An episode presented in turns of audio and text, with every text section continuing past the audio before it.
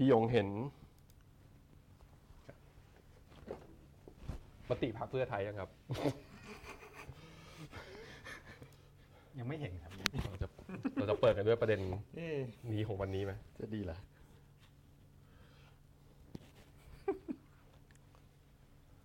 ดูหุ้นจีนดีกว่าพี่แบงค์อืม mean reversion เฮ้ยทำไมเขาถามกันสดชื่มานไวจังพอแบบไลฟ์ปุ๊บมีคำถามมาเลยอะพี่เขาจะ จองคิวไง เม้นแรกเม้นแรก มีนิเวอร์ชันมีจริงจะใช้เวลานาน ใช่ชีวิตอันนี้ถึงเวลาของมันแล้วใช่บางครั้งนานจนทรมาน ครึ่งปีหลังเนี่ย เป็นครึ่งปีของเพลงอะไรคานะเลียนนานจนทรมานนี่เพลงอะไรปะไม่มีแต่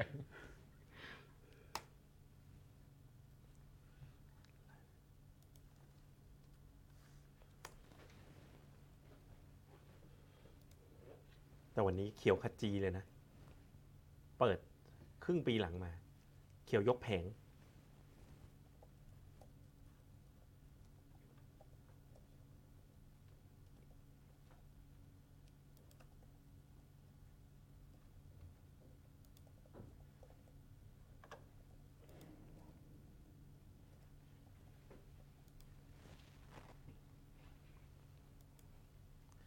แล้วพี่หยงดู Second Half Outlook มาเนี่ย มีใครเป็นเพื่อนกับมอร์แกนสแตนลีย์ไหมเหมือนจะค่อนข้างจะ bear อยู่ใช่ไหมของมอร์แกน bear ยังมียังมีอยู่ผมยังมีผมอ่านมาหลายเจ้าว่ามีอยู่ครับ ส่วนใหญ่นี่ surprisingly คือพวกสาย buy side จะ bear อ่าจะไปทางพวกกองทุนจะ bear ใช่ใช่ใช่เออเห็นเห็นบลจหลายที่นะไอ้พวกแบงก์อะ even private bank ในประเทศเราอะอ่าอ๋อหลายเจ้าไม่ได้เช็คแล้วอ๋อเออยังยังแบบว่า เอาลุกออกมาแต่อย่าว่างอ่านของ SCB ล่าสุดที่เขาออกอืม ตามสื่อต่างๆ ก็ยังครับแบบ defensive อะไรเงี้ยแต่พอพอ global house นี่ออกไปทางบูเยอะเหมือนกันนะ ก็ไม่ผมว่ามัน คือบางทีอย่างอีคอนบางคนก็บู แต่ว่าพอเป็นกลยุทธ์ใน house เดียวกัน มันก็จะไม่ค่อยคือผมส่วนตัวที่อ่านอ่านมาก็ก็มี neutral อะกับ bear นิดหน่อย ผมว่า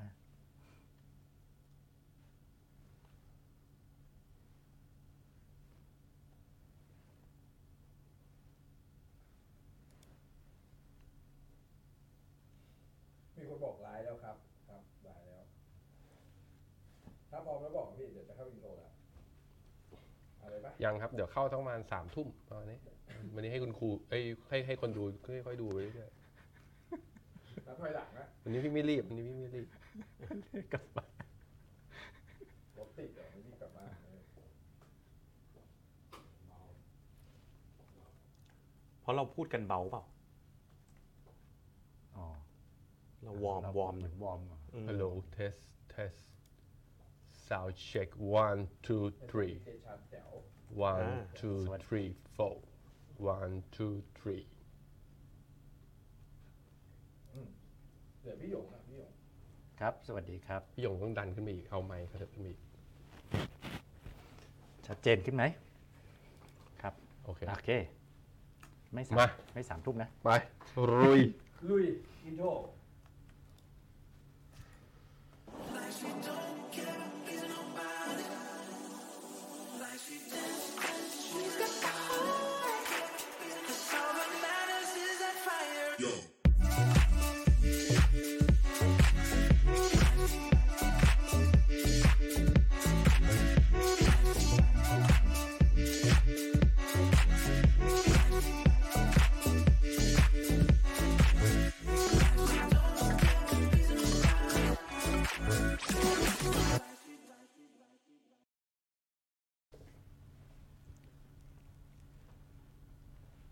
สวัสดีครับ สวัสดีครับ สวัสดีทีมงานส่งสัญญาณก่อนดิผมก็เห็นตัวเองก่อนแล้วก็ปั้มปั้มๆเป๋อเป๋อๆสวัสดีครับทุกคน เสียงดีแต่โม moment อาจจะจังหวะโบ๊ะบ้านิดนึงนะ คือเราเริ่มสนิทกับคนดูแล้วไง เราเริ่มแบบว่าคนดูเห็นเราในแบบที่เราเป็นอืมมากขึ้นนะเราเป็นอย่างนั้นเราเป็นอย่างนั้นเพราะฉะนั้นไม่ว่ากันนะคนดู ขอต้อนรับทุกคนเข้าสู่ FINNOMENA Live นะครับ ทุกวันจันทร์เวลาทุ่มหนึ่งแบงค์เจ็ดหยงเฮ้ยคนดูบอกว่าไม่ดีไม่ดีเอาใหม่แบงค์หยงเจ็ด อ่าอาจจะดีกว่าครับครับผมอะสวัสดีทั้งสามท่านครับสวัสดีสควัรับสดีครับสสวัวัสสดีดีคครัรับบสวัสดีครับเอ่อต้องบอกว่าวันจันทร์เนี่ยเป็นวันที่ เปิดไตรมาสเอ้ยไม่ใช่ เปิดครึ่งปีหลังเออเปิดครึ่งปีหลังที่สดใสบันเทิงมากอืมๆเพราะว่าหนึ่งในตลาดหุ้นที่ขับปรับตัวได้ดีมากๆนะแล้วนำทำให้ตลาดเอเชีย เช้านี้คือคักเนี่ยเป็นเรื่องจีนอืมเป็นที่อ่าตลาดหุ้นจีน ก็เลยแบบว่าวันเนี้ยเดี๋ยวเราจะคุยกันเรื่อง investment outlook ครับ ก็เลยแบบว่าคุณเจษรู้สึกยังไงบ้างที่ตลาดหุ้นจีนเปิดมาแล้วมันอยู่ดีๆมันบวกแรงขนาดนี้ก่อนที่จะไปถามนะว่าเพราะอะไรนะคุณหยง ผมมาจริงไหมคิดว่าอืม mean reversion จะทำงานแล้ว มีนเดเวอร์ชันแปลว่า mean reversion คือความเชื่อของผมว่า ถ้าของดีอ่าลงเยอะๆ มันอ่าซึมันจะมันจะ revert เป็นขาขึ้น อ่าฮะ เหมือนกันเพราะฉะนั้นครึ่งปีหลังเนี่ย จีนจะ outperform อเมริกาฟันธง อ่าอเมริกาเนี่ยเขาก็พิสูจน์ตัวเองว่าเฮ้ยเขาไม่แย่นะเศรษฐกิจดูทรงเหมือนจะโอกาสที่จะถดถอยก็น้อยลง แต่ว่าเขาวิ่งไปแล้วครึ่งปีแรก ครึ่งปีหลังก็อาจจะ ตลาดมันดีกว่าที่สิ่งที่ตลาดคาดไงว่าจะเกิดเศรษฐกิจถดถอย เพราะฉะนั้นก็คงอาจจะไม่ได้ลงแรง แต่พวกแลกกาดเป็นช่วงเวลาของแลกกาดที่จะมาในครึ่งปีหลังนะครับ คุณหยงมองว่ามันมีเหตุผลอะไรไหม ที่ตลาดหุ้นจีนดีดวันนี้ หรือว่ามันเป็นแค่คุณเจษบอกก็คือว่ามันแค่มันจะถึงเวลาต้องขึ้นแล้ว หรือจริงๆแล้วมันมีเปลี่ยนอะไรที่อืมมีจุดเปลี่ยนอะไรสำคัญสำคัญไหม คือ mean mean reversion เนี่ยมันอืมบางทีมันเขาเรียกอะไรกว่ามันจะ revert เนี่ยมันอืม นาน นานเอาเป็นเราแบบท้อกันเหมือนกัน อืม อันนี้เป็นธรรมชาติจริง ๆ แต่ว่าหลายครั้งเนี่ยมันต้องมี catalyst อะไรสักอย่าง อืม catalyst ที่ผมว่าสำคัญมากเห็นช่วงวัน weekend เนี่ยอืม คือเรื่องการเปลี่ยน อืม ไอ้ governor ก็คือผู้ว่าของตัวธนาคารกลางจีนครับ อ่าอ่าผมอ่านชื่อภาษาจีน ไม่ถูกชื่ออะไรนะฮะฝาน เออเหมือนเมื่อเช้าพี่พี่ฝานก้งเฉิง ส่วนปั๊บเขาอ่านว่าอะไรนะ พานผ่านเออผมจะอ่านเหมือนกงเชง นะฮะ ไม่รู้ ก็อ่าอ่า ก็การเปลี่ยนเนี่ย คือเวลาเราเปลี่ยนเนี่ยหรือว่าเหมือนเหมือนสมมตินะ สมมตินะ สมมตินะ เนี่ย มีเจ้านายฮะเปลี่ยนลูกน้อง อ่าฮะอะอย่าเพิ่งเปลี่ยนนะหมายถึงคืออันนี้มันเปลี่ยนเจ้านายนะมันไม่ได้เป็นลูกน้องไม่ใช่หมายถึงสีจิ้นผิงอ๋อไงสีเป็นเจ้านายเป็นเจ้านายอ๋อค่ะอ่าเปลี่ยนลูกน้องเนี่ยแสดงว่าคนเดิมเนี่ยไม่พอใจผลงานอ๋ออ่าก็เหมือนกับเศรษฐกิจจีนที่อันนะก็ไม่พอใจอะผมว่าไม่มีใครพอใจกันอยู่อืมนะครับอืมอืมอืมก็เป็นสัญญาณที่ดีนะผมว่าแต่สำนักข่าวบางทีก็เขียนบูมเบิร์กก็เขียนไม่ได้ดีขนาดนั้นนะ แต่ผมว่าเป็นสัญญาณที่ดีนะว่าผมตีความโอเคโอเคครับนั่นก็คือเป็นจุดเปลี่ยนอีกหนึ่ง moment ที่ นอกจากเรื่องนโยบายที่ทำมาตลอดแล้วอือืเริ่มปรับลดดอกเบี้ยมา แต่อาจจะยังไม่พออะอันนี้เป็นมุมหนึ่งก่อนที่จะไปเรื่องเอาลุงนะ อีกเรื่องหนึ่งที่มันต้องคุยอะคุณเจษอืมอันนี้ต้องให้คุณเจษเลยก็คือเรื่องมันต้องเป็นเรื่องแบบสุ่มเสี่ยงอีกแล้วแน่นไม่อนใช่ไม่ใช่คุณได้คุณได้คุณวิเคราะห์เรื่องนี้ได้ครับ เราเห็นข่าวล่าสุดออกมาแล้ว ตอนข่าวล่าสุดเลยช่วงเย็นอ๋อพักเพื่อไทยจริง ๆ มาบ่ายๆนี่แล้วอืมเอ่อพักเพื่อไทยครับเอ่อประชุมกันในกรรมการพักอืม แล้วได้ข้อสรุปออกมาแล้วว่าเขาจะเสนอชื่อประธานสภา ไม่ใช่พักตัวเอง ในการประชุมวันพรุ่งนี้ ไม่ใช่พักตัวเอง และไม่ใช่พักก้าวไกลแต่คนนั้นคืออ่านายชยนนท์รักการจนันท์อะใช่เดี๋ยวผมจะไปเป็นประธานสภานะฮะไม่ใช่เลยใช่แล้ว คุณวันมูฮัมหมัดนอมาทาถูกต้อง ซึ่งมันเขาเรียกว่าพักประชาชาติ มันมีนัยยะอะไรบ้างไอ้วิเคราะห์มุมนี้ เพื่อเพื่อมาสู่การวิเคราะห์การลงทุนนะ มันมีนัยยะยังไงบ้าง ในยะต่อการลงทุนอืม ก็คืออะเราวิเคราะห์อย่างเป็นกลางนะ ถ้ามาทรงนี้เนี่ย เชื่อว่าฝั่งขั้วของรัฐบาลเดิม ก็น่าจะโหวตให้ มีโอกาสสูงนะ เพราะเพราะว่าการโหวตที่ประชุมไอ้การโหวตประธานรัฐสภาไอ้ประธานสภาเนี่ยคือโหวตในที่ลับ เป็นที่ลับ คือก็เขียนกันเป็นชื่อเลยแล้วหย่อนใส่หีบเพ ราะฉะนั้นมันไม่รู้ไงว่าใครยกเว้นแต่จำลายมือชื่อกันได้ใช่เพราะว่าเพราะว่า เอาตรงอืมๆเป็นเป็นพักพักเล็กไงอืมมีอยู่ประมาณสิบเสียงอืมเพราะฉะนั้นก็เหมือนกับเป็น เป็นอะไรที่เชื่อมประสานได้ทุกอืมทิศเลยอืมเออ conflict of interest ไม่มี ไม่มีอ่าไม่มองมีไว้เป็นประธานสภาสามารถนะชงยติอะไรก็ได้นะครับเพราะฉะนั้นเนี่ย โอ้โห ความเอ่อภาพ ฉากทัดของของการเมืองนี้ออกมาได้หลายฉากทัดอีกแล้วอืมจากเดิมที่เห็นว่า เอ๊ะคุณพิธาจะเป็นแคนดิเดตอันดับหนึ่งตอนนี้ออกได้หลายฉากจริงอืมๆนะครับอืมไม่ว่าจะเป็นเอ่อผมว่ากลับไปทางพรรคเพื่อไทยเนี่ยก็ชัดเจนว่าเป็นคุณเศรษฐาเนี่ยก็ดูมีโอกาสระดับหนึ่งเพราะว่าถ้าโหวตมาแบบนี้ปุ๊บนะครับ ประธานสภา ถ้าผมเข้าใจไม่ผิดนะถ้าผิดคนดูช่วยช่วยแก้นะครับ ประธานสภาเนี่ยก็จะอยู่ในบทบาทของการที่ เสนอยัตติในการเลือกนายกใช่ไหมใช่ใช่มันเขาจะเป็นคน control เกม เป็น game controller ได้นะครับ เพราะฉะนั้นก็จะมีคุณพิธาน่าจะต้องเป็นคนแรกแหละ ก็ตามอะก็โหวตกันลองโหวตกันดู ประชาธิปไตย เรียกสภาล่างกับสภาบนมาลองโหวตกันดูว่าได้อ่า376 เสียงไหม ใช่ สมมติว่าได้ก็จบ ถ้าสมมติว่าได้สมมติว่าได้ก็จบ แต่ได้สมมติว่าไม่จบเลยได้ แล้วประธานสภาเป็นคุณวันมูหะมัดนอร์ประธานเนี่ย คุณคิดว่าอะไรจะเกิดขึ้นต่อ ก็ ถ้าคนแรกไม่ได้ก็คงไม่ดื้อนานจนเกินไปอืมคงจะไม่รอไปจนถึงแบบ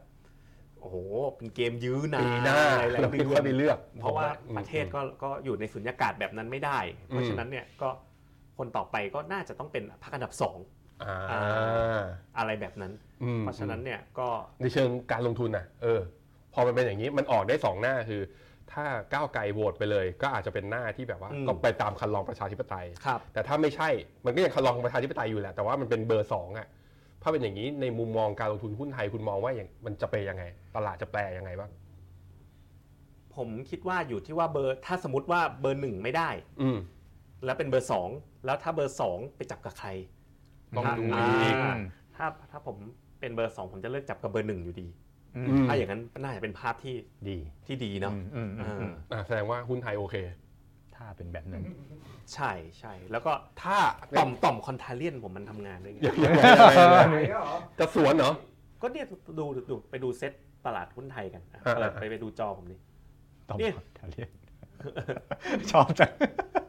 เออมันมันไม่ไปไหนเลยคุณแมงประเทศเขาอื่นเขาไปกันตั้งไกลแล้วดูบ้านเราดิอืมเออยังพันห้าอยู่เลย เพราะฉะนั้น เนาะแปลว่าหุ้นไทยเนี่ยมันซึมซาบข่าวร้ายไปเยอะแล้วอืมถึงเวลาแล้วกลับลอ่าำอืมโอเค แต่ว่านะ รอดูก่อนก็ได้ผมไม่ต้องรีบ ผมโยนคำถามยากๆไปที่คุณอุ้ยหยงบ้างอืมสมมุติว่าเป็นซีเน r ร o ที่สามโอ้ซีนารีโอสามคือเลยนะอะหนึ่งคือก็ก้าวไกลบวชก้าวไกลผ่านอ่าสองคือคือเป็นการเป็นเพื่อไทยเพื่อไทยแต่ครับกลายเป็นก้าวไกลใช่ก็อะยังยังยังยังจัดยังตั้มร่วมอยู่ สมมติซีเน r ร o สามมันกลายเป็นว่าเพื่อไทยผ่านแต่ไม่มีก้าวไกลในภาพอะโอ้ อย่าเป็นอย่างนั้นเลย แล้วเป็นไปได้ไหมไม่นี่ยากไหมยากไหมคือในการเมืองไทยอะไรสมมติเอาเอาเอาสมมติว่าเป็นอย่างนั้นน่ะคุณคิดว่าตลาดหุ้นจะตอบรับแบบไหน ไม่ดี ไม่ดี ไม่ดี อืมอืมเพราะมันเริ่มออกนอกเมื่อกี้บอกอะไรนะซีเน r ร o ที่วางกันไว้ คือคือมันมันเริ่มเป็น scenario ที่เป็นมีความแบบ ไม่ค่อยมีใครมองกัน มันเป็นอืมเหมือน surprise outcome อืมอืมและเป็น surprise outcome ที่ผมคิดว่ามันจะนำมาสู่ความวุ่นวายอย่างนี้ดีกว่าอืมความวุ่นวายเสร็จอันนี้ไม่ดีแน่นอนอะมันยังมี uncertainty อ่าตามมาอีกใช่เนาะอะอันนี้ก็เราวิเคราะห์กันนะตอนนี้ก็เดี๋ยวพรุ่งนี้รู้กันครับว่าเขาจะโหวตกันแบบไหนแล้วออกมาเป็นยังไง น่าสนใจแล้วเอ่อผมผมแนะนำว่าคุณเจษวันพฤหัสเนี่ยอ่า Boss Happening เนี่ย ไปเชิญใครก็ได้คุยการเมืองมันๆได้เอามาเยแล้วได้แล้วรับรองว่ามันแน่นอน อะพี่ปิงอ๋อนึกว่านึกว่าไปเชิญพิธามาว่ามันมันเชิญคุณพิธากับลุงป้อมไม่มา ไม่ก็เพื่อน ไม่ก็เพื่อนคุณอะว่าที่รัฐมนตรีคลังไปเชิญมา วิเคราะห์อ๋อนโยบายนะครับ ก่อนจะไปเนี่ยพอพูดถึงเขานะ อ่า พอพูดถึงเขาผมขออีกนโยบายหนึ่ง ซึ่งเสาร์อาทิตย์ที่ผ่านมา โอ้โหมันแม่มากๆรู้แหละเรื่องอะไร อืม เขาคือมีคนไปเอาคลิปสั้น ผมไม่ได้ดูตัวเต็ม ผมไม่ได้ผมไม่ได้ดูตัวเต็มดูนะนะเอ่อ หัวหน้าพรรคเขานั่งอยู่ข้างหลัง แล้วเขาก็ยืนอยู่ข้างหน้าแล้วก็จับไมค์แล้วเขาก็บอกว่า ประเทศไทยอะควรมีอ่า ธนาคารหลาย ๆ ธนาคารมากขึ้น อืม เออ เพื่อที่จะแบบว่าการแข่งขันมากขึ้น ก็จะทำให้ดอกเบี้ยเนี่ยลดลง อืม ลดลงก็คือก็คือสุดท้ายก็คือประโยชน์ตกกับผู้บริโภค แต่ความเห็นของ social network เนี่ยแตกออกเป็นสองข้างอ่ามีมี ทั้งฝั่งและที่เห็นด้วยว่าควรเออเห็นด้วยว่า ก็ควรจะมีแข่งขันเยอะขึ้นกับอีกฝั่งหนึ่งก็บางคนก็มองในมุมอย่างนี้เลยว่าจำตอนปี 40 ไม่ได้เหรอ อืมบริษัทห้าเงิน สิบหกไฟแนนซ์ เออเออแล้วมันแบบว่าแล้วมายิ่งแข่งมันไม่ได้หมายถึงว่ามีประสิทธิภาพนะ แล้วดูอืมอย่างอเมริกาตอนนี้สิ SVB ที่มีปัญหาอะไรอย่างเงี้ regional ย bank เอออืมคุณมองยังไงบ้าง วิเคราะห์เรื่องนี้หน่อย ไอ้ฝั่งฝั่งค่ายที่เขาแบบว่าไม่เห็นด้วยกับเรื่องนี้เป็นเพราะอะไรนะหมายมองว่าเรื่องเสถียรภาพปะของระบบกับการกับเปิดสถาบันเอ่อที่เขาแบบว่าเป็นฝั่งฝั่งแอนตี้เรื่องการมีแบงค์เยอะๆเนี่ยอ่าเขามองว่าอ่าที่ผมดูนะ อันนี้ไม่ได้อ่าไม่ได้ความเห็นของผมนะที่ผมอ่าดูเขาบอกว่านิมมันบางอยู่แล้ว มันไม่ได้อ่าเกิดการแข่งขันอ่านโยบายมันเกิดจากตัวนโยบายการเงินน่ะดอกดอกเบี้ยมันอยู่ขึ้นอยู่กับแบงก์ชาติมันไม่ได้ขึ้นอยู่กับเขาอ่า ไม่ได้เกี่ยวกัน อ๋อ แล้วก็สองก็คือไอ้ประเทศที่มีธนาคารเยอะๆซับพรามก็มีปัญหา อ่าอย่างล่าสุดนี่ก็มีปัญหา SVB เขาก็ล้ม อืมการมีเยอะๆ มันไม่ได้หมายความว่าเสียภาพมากขึ้น แล้วสมมุติว่ามีเยอะมาแล้วล้มขึ้นมาอย่างเงี้ยอืม มันก็ทำลายความเชื่อมั่นอีก ครับ นั่นจะมีเยอะๆไปทำไมหรือรอตอนย่อมต้มยำกุ้งเนี่ยอ่า ก็เพราะมีเยอะหรือเปล่า แล้วแล้วฝั่งที่เขาเห็นด้วยอะ ฝั่งที่เขาเห็นด้วยเพเขาราะก็ที่ผมยังไม่ได้ไปฟังเสียงโซเชียลไงก็อ่าอ่าอ่าแต่คุณอะเป็นสายเสพแล้วคุณมาเล่าให้ฟังหชน่ออบยดราม่าผมชอบดราม่าฝั่งที่เขาเห็นด้วยอะเยอะไหมฝั่งไหนเยอะกว่ากัน พอๆกัน พอกันเลย แล้วแต่ว่าคนโพสต์เจ้าสำนักนั้นอ่า เป็นเจ้าสำนักเอียงทางไหนฝั่งที่เห็นด้วยฝั่งที่เห็นด้วยอะอะฝั่งที่เห็นด้วยเนี่ยเขามองว่านิมมันบางอยู่แล้วในประเทศไทยอะเดี๋ยวก่อนนะแป๊บหนึ่งให้ผู้ชมโหวตดีกว่าถ้าอย่าเห็นหาเลยอย่า ถ้าเห็นด้วยกับการมีแบงค์เยอะ ๆ นะ อะก่อนที่ผมจะให้วิวนะอ่าเพราจะได้รู้ พอจะได้เรารู้พูดเสร็จปุ๊บเขาก็จะเห็นตามเรานะ เออเออเอถ้าอ คุณเห็นว่าประเทศไทยควรมีแบงค์เยอะๆกว่านี้อืม บวกหนึ่งถ้าเห็นว่าประเทศไทยไม่ควรมีแบงค์เยอะกว่านี้สิบแบงค์อืมพอแล้วลบหนึ่งอืมไม่มีถูกไม่มีผิดนะ แล้วก็อยากให้ผมเชื่อในผู้ชม FINNOMENA ว่าจะไม่ได้ตอบบนความชอบทางการเมือง อืมแต่จะตอบอาจจะให้เหตุผลด้วยก็ได้สร้าได้งสรรค์นะ อ่าตอบแบบสร้างสรรค์อืม ตอบด้วย logic ทางความคิด เราวางเรื่องการเมืองไว้ก่อนอะอืมอืม ฝั่งเห็นด้วยเขาว่าไงนะ ฝั่งเห็นด้วยเขาบอกว่านิมของธนาคารในประเทศไทยอะเป็นฝั่งที่แบบวิเคราะห์ลึกนะ อ่า เมื่อเทียบกับไปเทียบกับไอ้ธนาคารพาณิชย์ที่อื่นอะไม่ได้เยอะ ต่างดอกเบี้ยเงินฝากเงินกู้มันไม่ได้สามเยอะเปอร์เซ็นต์เออมันไม่ได้เยอะคนอะ ที่อื่นยังเยอะกว่าอีก อ่า เออ แล้วก็อย่างที่สองเขาก็บอกว่าถ้าดูจากจำนวนธนาคารที่ในประเทศไทยอะอ่า ต้องบอกว่ามันน้อยจริงครับ ๆเมื่อเทียบกับประเทศอื่นอืม ๆ คำถามคือเขาก็ตั้งคำถามว่าทำไมมันถึงน้อยขนาดนี้ อืมมันแล้วยิ่งมันเป็นอย่างเงี้ยมันยิ่งผูกขาดหรือเปล่า อืม เราเห็นกฎหมายหลาย ๆ อย่าง ที่มันไม่เอื้อต่อการพวกสตาร์ทอัพไม่รู้สิอะเราอืมเราก็เรื่องนี้พูดไปเดี๋ยวเข้าตัวเราด้วย เราก็เห็นกฎหมายหลาย ๆ อย่าง ที่มันก็แบบว่าเป็น blocker ที่อ่าทำให้แบบว่าธุรกิจสตาร์ทอัพอาจจะเติบโตไม่ได้อะไรอย่างเงี้ยอืม เพราะฉะนั้นการที่มีผู้เล่นเยอะขึ้นอย่างเงี้ยอำนาจการต่อรองของผู้เล่นใหญ่ที่มีในตลาดอาจจะลดลงหรือเปล่าอืม เออเขามองกันในมุมนี้เหมือนกัน อืม อันนี้คือฝั่งที่เห็นด้วยใช่ไหมใช่ใช่ใช่ผมอยู่ในฝั่งที่เอาเห็นเอาอย่างนี้ด้วยเลยเหรอเอาเอาเอียงอย่างนี้เลยเหรอตอบตรงๆเลยว่าเห็นด้วยผมเลยเห็นด้วยว่าควรจะมีแบงค์เยอะๆแต่ไม่ใช่เหตุผลที่คุณพูดมาทั้งหมดนี้เลยเออเหรอเออเออเออเออเออไม่ได้เกี่ยวกับเรื่องส่วนต่างดอกเบี้ยจะได้ต่ำลงอะไรกันดอกส่วนต่างประเทศก็ต่ำอยู่แล้ว อืมอืมประเทศเราอะมีแบงค์เยอะอยู่แล้วอืมเราแค่ไม่รู้ตัวยังไงอะรู้จักไหมสหกรณ์อะมีกี่แห่งอ่าไม่ใช่แบงค์เหรอระดมเงินจากคนที่ฝากสหกรณ์ แล้วก็ไปปล่อยกู้ อืมอือืมมอืมแล้วสหกรณ์ล้มไหมก็มีก็มีก็มีอะไรนะยูเนียนคลองจันทน์อะไรเงี้ยอ่าอ่าอ่าสหกรณ์ก็มีสองชนิดที่อ่าขึ้นอยู่กับกระทรวงเกษตรมั้งเกษตร อืม ใช่ไหมกระทรวงเกษตรเกษตรกับเกษตร ที่เป็นสหกรณ์แบบสหกรณ์แบบเป็นกลุ่มของเอ่ออุตสาหกรรมอืมนั่นนั่นก็อืมธนาคารอย่างดีเลยอืม สหกรณ์แท็กซี่เนี่ยก็ปล่อยโอ้โหพอตามไปฝากได้ดอกนะ ห้าเปอร์เซ็นต์สิบเปอร์เซ็นต์อืมอืมแล้วก็ไปปล่อยกู้คนที่เช่าแท็กซี่อืมอืมนี่ไง นี่แบงค์ธนาคารทั้งนั้นเลยอ่าจริงลงรับจำนำเป็นธนาคารไหมมันก็ทำธุรกิจคล้ายๆก็นะทำธุรกิจเงินฝากกับปล่อยกู้คล้ายๆกันเออก็คล้ายๆกันใช่นะแล้วก็ใช่ดอกแพงไหมก็แพงอืมถูกไหมเพราะฉะนั้นที่ต่างประเทศเขาจะมีความคอนเซปต์ของเออฟังชื่อนะเขาที่อเมริกาเขาเรียก regional bank แต่จริงๆก็คือธนาคารแบบธนาคารชุมชนอืมแล้วก็มีกฎหมายรองรับอืม แล้วก็ต้องโปร่งใสอืมมากขึ้นอืมผมว่าไม่ต่างอะไรกับการทำให้สหกรณ์โปร่งใสมากขึ้นอ่าหรือว่าเราไปอัปเกรดสหกรณ์เป็นแบงค์เลยไหมอืมเพราะว่าสหกรณ์เนี่ยปัญหาที่ต้องระมัดระวังที่สุดก็คือ Regulation การเนอะจัดการโปร่งใสภายในอืมเราไม่รู้ว่าเอาเงินกู้ความโปร่งใสเราไปเอาทำอะไรบ้างอ่าบัญชงอืมบัญชีอะไรต่างๆ เหล่านี้อืมเอออัปเกรดเลยอืมอัปเกรดสหกรณ์แบบที่อยู่ในอ่าขอบข่ายอะไรเงี้ยเป็น regional bank แล้วกำกับดูแลเลยอ่า เออเพราะนั่นก็คือมีธนาคารเยอะๆแล้วอ่าอ่าเพราะฉะนั้นผมผมมองแบบนี้โอเคผมไม่ได้มองว่าแบบมันจะได้อ่าอะไรดอกเบี้ยเงินกู้จะได้คือไม่ได้มองไม่ได้มองว่าดอกเบี้ยเงินกู้จะได้ถูกลงเลย มันไม่ได้ถูกลงเท่าไหร่แบงก์มันถูกอยู่แล้วอืมอืมแต่ว่าไอ้องค์กรอย่างสหกรณ์อย่างเงี้ยดอกเบี้ยมันแพงกว่า หรืออมการกู้นอกระบบก็แพงกว่าอะไรเงี้ยการที่มันมีอือืม regional bank เนี่ยคือคนไทยอะบางทีแบบเข้าแบงก์แล้วมันไม่สะดวกใจอะ แต่ถ้ามันเป็นแบบของชุมชนของสหกรณ์ของอะไรเงี้ยเออมันใกล้ตัว เออความเชื่อถือของคนใช่ใช่ มันไม่เหมือนกัน แต่ทำไมคนถึงเลือกเดินไปเงินติดล้อกันเต็มบ้านเต็มเมืองไปกู้ personal loan ตึกแถวอะอืม เพราะ feeling มันมันมันเป็นของชุมชน ความเข้าถึงง่ายมันมันต่างมันต่างใช่กันใช่ใช่ซึ่ซึ่งงด้วยประเด็นนี้พอพอพอคุณพูดประเด็นนี้มาก็จริงตรงที่ว่า อืม เรามีแบงก์อยู่ ไม่ใช่เรามีผู้ที่ระดมเงินทุนเงินฝากกับอ่า คนกู้เนี่ยเยอะอยู่แล้ว แต่เพียงแต่ว่าการกำกับดูแลถ้าทำให้ดี อาจจะมีประสิทธิภาพมากกว่านี้ใช่ครับ อืประมาณนั้น คุณหยงพอพูดอย่างนี้ผมไม่ไม่เห็นต่างเลย ผมว่าเฮ้ยคุณสามารถคอนวินผมได้ว่าเอออ่าอืมแต่พอยดีมากเลยนะ อืมอืม การที่หยิบหยิบเรื่องมองว่าให้กว้างไปกว่านั้น อืม เรื่องสากลนี่จริง ผมคิดว่าสากลเนี่ยในหลายช่วงเหตุการณ์ที่ผ่านมา อืมอืม มันมีความแบบฮึ่มฮึมๆว่าเฮ้ยสากลนี่คือคล้ายๆ กับ shadow banking อะที่จะอ่าสร้างวิกฤตหรือเปล่าอืม เพราะว่าไม่ได้ถูก regulate โดยโดยแบบองค์กรที่ดูแลสถาบันการเงินอืมฉะนั้นมันก็จะมีเรื่องมีราวต่างๆอะแล้วดูโหไซส์แต่ละรอบมันแบบไม่ธรรมดาอืมอืมก็อันนั้นผมว่าเป็น proposal ที่ดีนะครับโอเคครับ ในเมื่อคุณมีนโยบายที่ดีขนาดนี้เนี่ยครับผมต้องครั้งหน้าจะลงสสมัมัคครรกับพรรคว่าไหนละ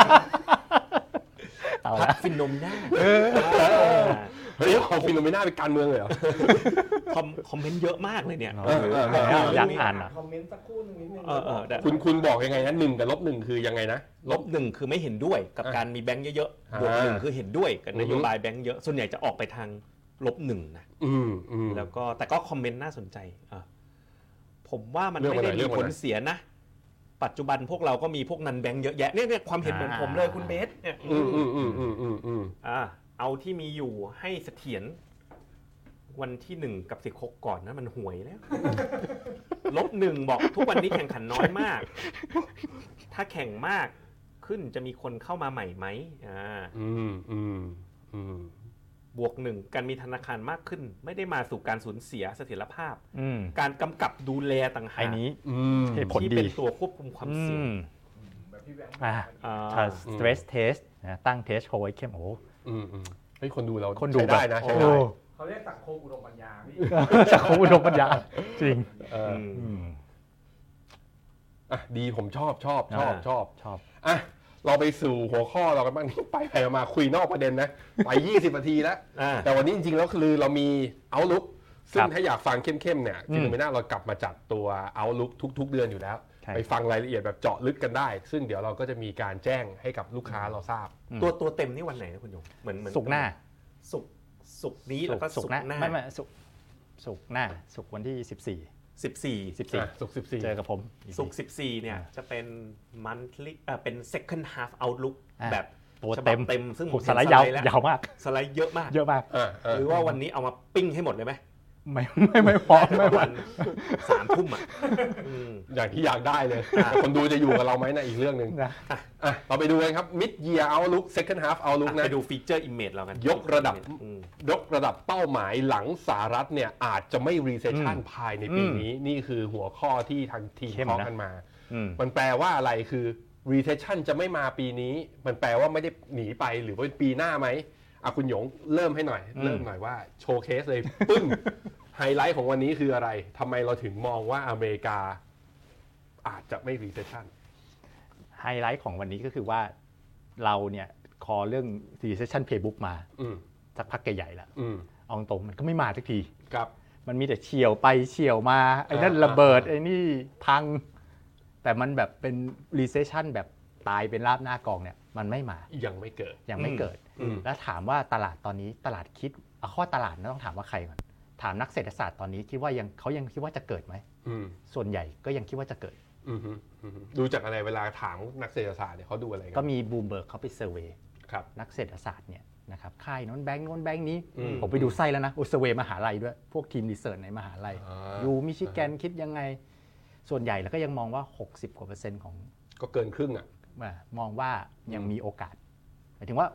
60คิดโคดค่าเฉลี่ยส่วนใหญ่บอกว่าความน่าจะเป็นที่จะเกิด recession ใน 12 เดือนข้างหน้านะอืมอืมอืมเท่ากันนี้อ๋อมันเขาไม่ได้ดูสิ้นปีแล้วไม่เขาได้ดู 12 เดือนห12น้าแต่ว่าเดือนหน้าข้ามไปปี 2024 ใช่อืมและไอ้คำถามเดียวกันเนี่ยมันอืมถูกถามตั้งแต่ต้นปีอืมตั้งแต่ปีที่แล้วอืมแล้วตั้งแต่ต้นปีเนี่ยมันก็ 60กว่าเปอร์เซ็นต์มาอยู่แล้วอืมอืมตอนนี้มันเลยมีคำศัพท์ที่เรียกว่า rolling recession คือเลื่อน recession เนี่ยมันเลื่อนไปเรื่อยผัดวันประกันพรุ่งๆอ่ามันผัดวันประกันพรุ่งอ่าอ่ามันมีศัพท์ใหม่ที่โผล่ขึ้นมาเออเอออันนี้ก็เป็นศัพท์ของของการที่ตอบของคนที่คิดว่ายังมีอยู่ ก็มันแค่เลื่อนไปอืมอืมนะครับอืมอืมแต่ว่าเราก็ก็ต้องยอมรับว่าตัวเลขบางอย่างมันแข็งแรงมาก อย่างเช่น เช่น การบริโภค ตลาดแรงงาน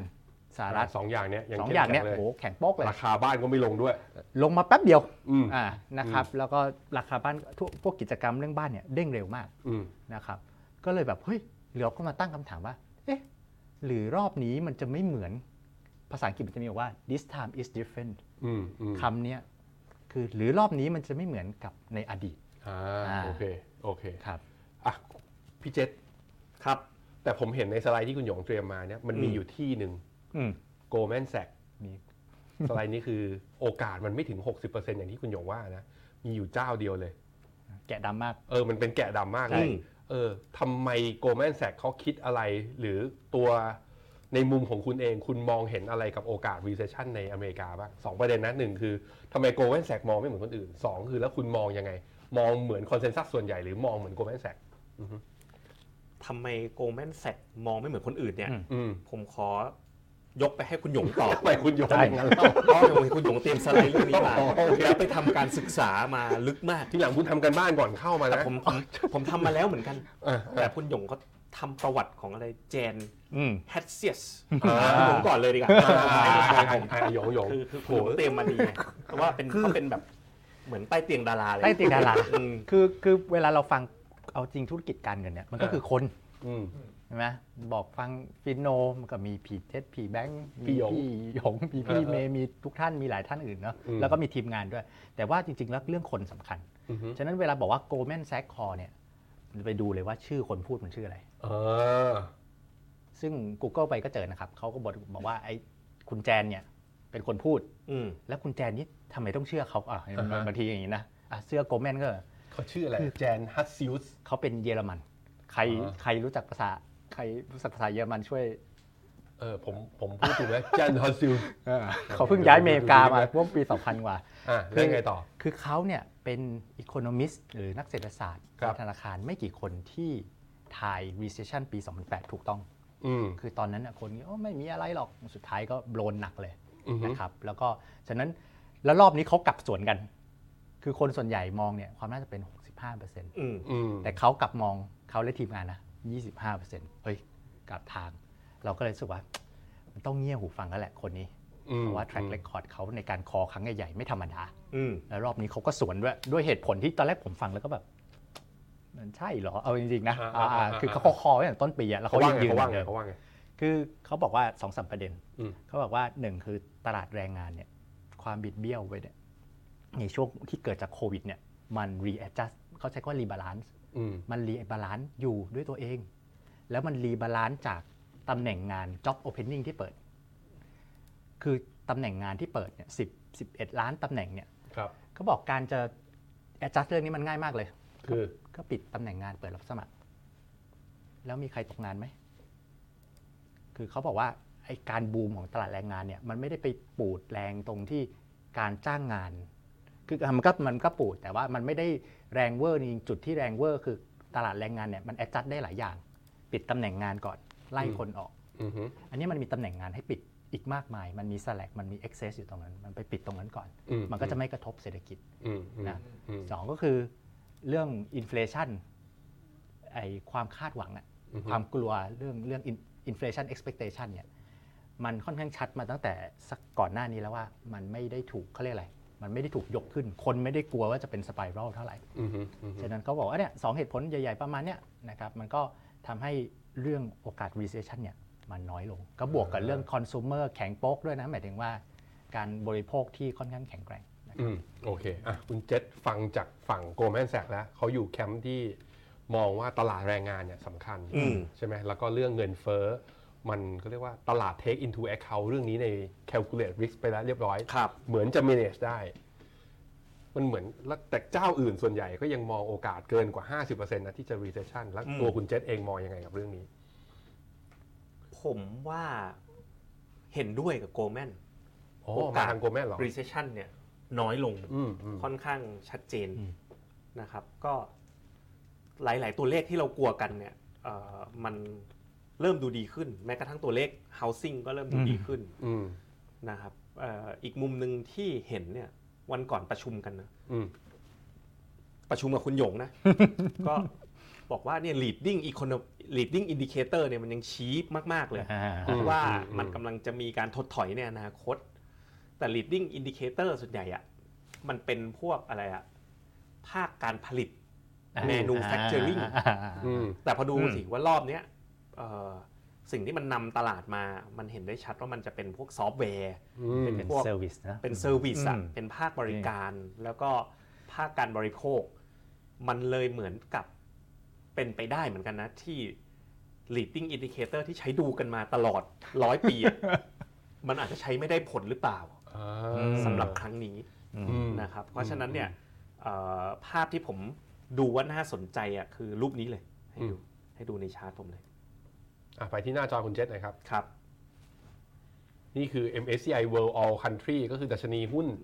ทุกใช่ ตัวในโลกรวมกัน ใช่ โลกทั้งใบให้นายคนเดียว โอ้โห ต่างคนต่างพูดไม่ออก แล้วเราก็มองตากันอยู่ วิ่งปิงปิง MSCI World All Country ก็คือ รู้ไวเลย เอาทั้งรอบ เอาเอาทั้งโลกมารวมกันเนี่ยอ่า แล้วเป็นรายสัปดาห์ครับเนี่ยสิบปีที่ผ่านมาเนี่ยอืมโอ้โหเส้นเนี่ยห้าสิบสัปดาห์ เส้นหนึ่งปีอะอืมกำลังจะตัดขึ้นกับเส้น200สัปดาห์ก็คือเส้น4ปีแล้วอือืมมอืมอืมก็ดูเหมือนโลกก็กำลังเนี่ย จะกำลังผ่านขาลงหรือเปล่าเนี่ยกำลังจะตัดขึ้นดูแล้วน่าจะโอกาสตัดขึ้น ค่อนข้างสูง แต่ว่า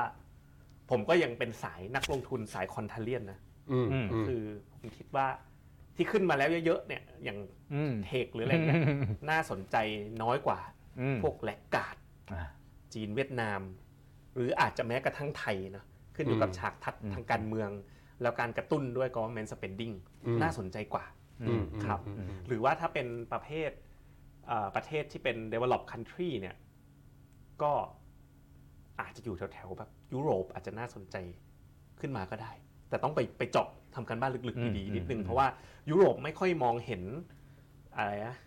อกเขาเรียกว่า growth visibility อะมองเห็นยังไม่ชัดว่าอืมอืมเออมันจะ growth ได้ไหม แต่ว่าอืมถ้ามาฝั่ง emerging market ยิ่งนะ ยิ่งถ้าเศรษฐกิจสหรัฐเนี่ยไม่ไม่ไม่ recession อืมเป็นแค่ soft landing เนี่ยไอ้ที่เขากังวลกันว่าส่งออกจีนจะมีปัญหาอืมอืมเวียดนามเป็นฐานการส่งออก เกาหลีไต้หวันฐานเป็นแบบประเทศเน้นการส่งออกพวกเนี้ยอืมเฮ้ยมันน่าจะน่าจะฟื้นอืมได้ดีอืมเหมือนกันนะอืมครับอืมอันนี้คือบนข้อแม้ว่าถ้าไม่ recession จริง ใช่เอเชียกับ emerging market อะคราวนี้กลับมาถามอืมพี่หยงเลย แล้ว investment view ของเราอะที่ฟิโนเมนาเราคอแบบไหน เราคอว่ายังมีโอกาส recession อยู่ไหมหรือว่าจบแล้วไม่มี recession แล้ว เรามองยังไง เรามองว่าเอ่อ recession ไม่ได้บอกว่าไม่มีโอกาส แต่เราต้องบอกว่าต้องยอมรับว่าความน่าจะเป็นแล้วกันโอกาสของ soft landing หรือการอืมชะลอตัวลงแบบไม่เข้าสู่ถดถอยเนี่ยสูงขึ้นอือฮึและอาจจะคำคำว่า soft landing นี่คือยังไงครับ คือหมายถึงว่า GDP จะมีโอกาสติดลบไหมมีไม่ติดไม่ลบไหมไม่ไม่แบบต่ำลงบวกเตี้ยลงน้อยๆบวกน้อยอ่าๆแล้วค่อยดีดขึ้นใหม่อ่าๆไม่ถึงกับติดลบ ไม่ไม่ถึงกับติดลบอืมแต่ถ้าติดลบก็คือไปสู่ recession อือฮึเราคิดว่าโอกาสจะเป็น soft landing อะสูงมากขึ้นอือฮึและหรือถ้า ไม่ว่าจะเป็น soft landing หรือเป็น mild recession ซึ่งเดิมเราก็มองเป็น mild recession นะอือฮึ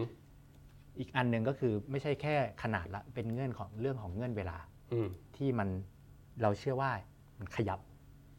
ขยับไปที่ว่าเดิมเราจะคิดว่าครึ่งปีหลังนี้ สักพักพอดูทำการบ้านคุยกับทีมเฮ้ยหรือไตรมาสสี่ทำไปทำมาเฮ้ยน่าจะไตรมาสหนึ่ง ปีหน้า rolling rolling rolling เราก็เกิดอาการว่าเออ คือเราก็ดู Data แล้วก็ตรงๆเราก็นั่งทำการบ้านใหม่เราก็ปรับความคิดใหม่ว่า คือถ้ามันยังเกิดถึงไม่แรงมาก หรือมันก็ rolling ซึ่งพอ rolling ก็แปลว่าในช่วง 6 เดือนข้างหน้าเนี่ยความเสี่ยงมันจะ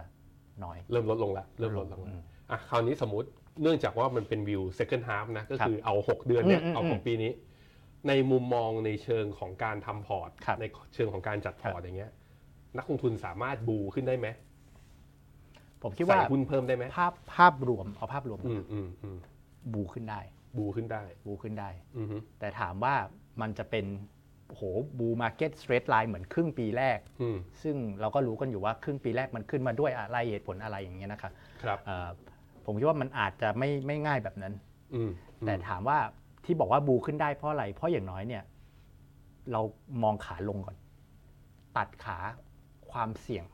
อือฮึที่ลงลึกๆ หรืออยู่ดีมีเช็คแรงๆเนี่ยเราจะทำให้รู้สึกว่าโอกาสเกิดตรงนั้นมันน้อยลงอือฮึ ทำให้เราสามารถทำก็เรียกว่า หรือเพิ่มความเสี่ยง หรือไปหาโอกาสลงทุนที่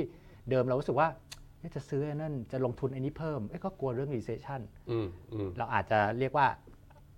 ผลักมันก็เนื่องจากมันถูกโลกิ้งไปข้างหน้าแล้วขนาดมันก็เล็กลงด้วยอืมแล้วก็อาจจะไม่ต้องกังวลเรื่องนั้นมากขึ้นในช่วงครึ่งปีหลัง โอเค คราวนี้เมื่อกี้คุณเจษก็บอกไปแล้วบอกว่า ในมุมคุณเจษนะ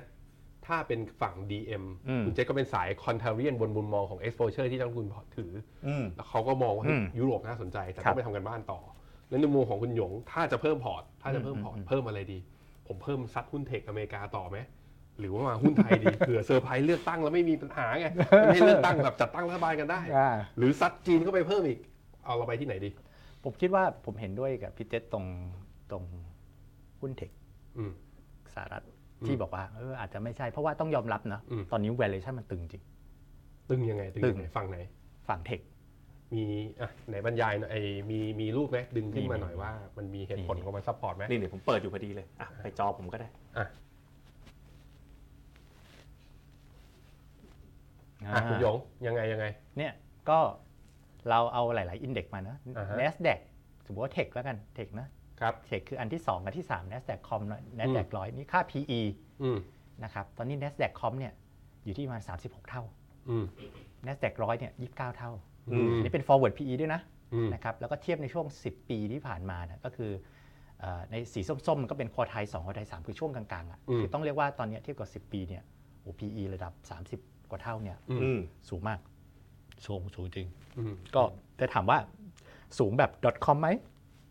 ก็ไม่ขนาดนั้นอืมอืมไม่ขนาดนั้นอืมจะถามว่าโอ้โหเราต้องคาดหวังให้มันไปถึง .com เลยเหรอก็อันนั้นก็ถือเกินเกินไปอืมเพราะมันอืม .com ก็ดูฉากจบมันเจ็บหนักจริงโอเคๆครับครับผม คุณเจษจากรูปนี้เนี่ยอืมคุณเอาอะไร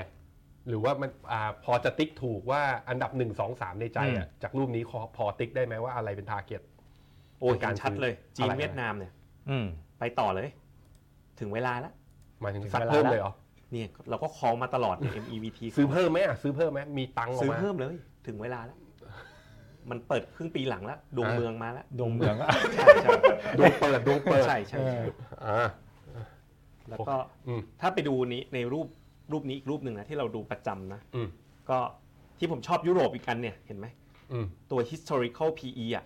ครับ ถึงแม้ดัชนีหุ้นยุโรปเนี่ยกำลังจ่อเหมือนกำลังอืมจะทำ new high เหมือนญี่ปุ่นนะ อืม เออพอไปดูต่ำมาก PE ทำไมมันถูกอะ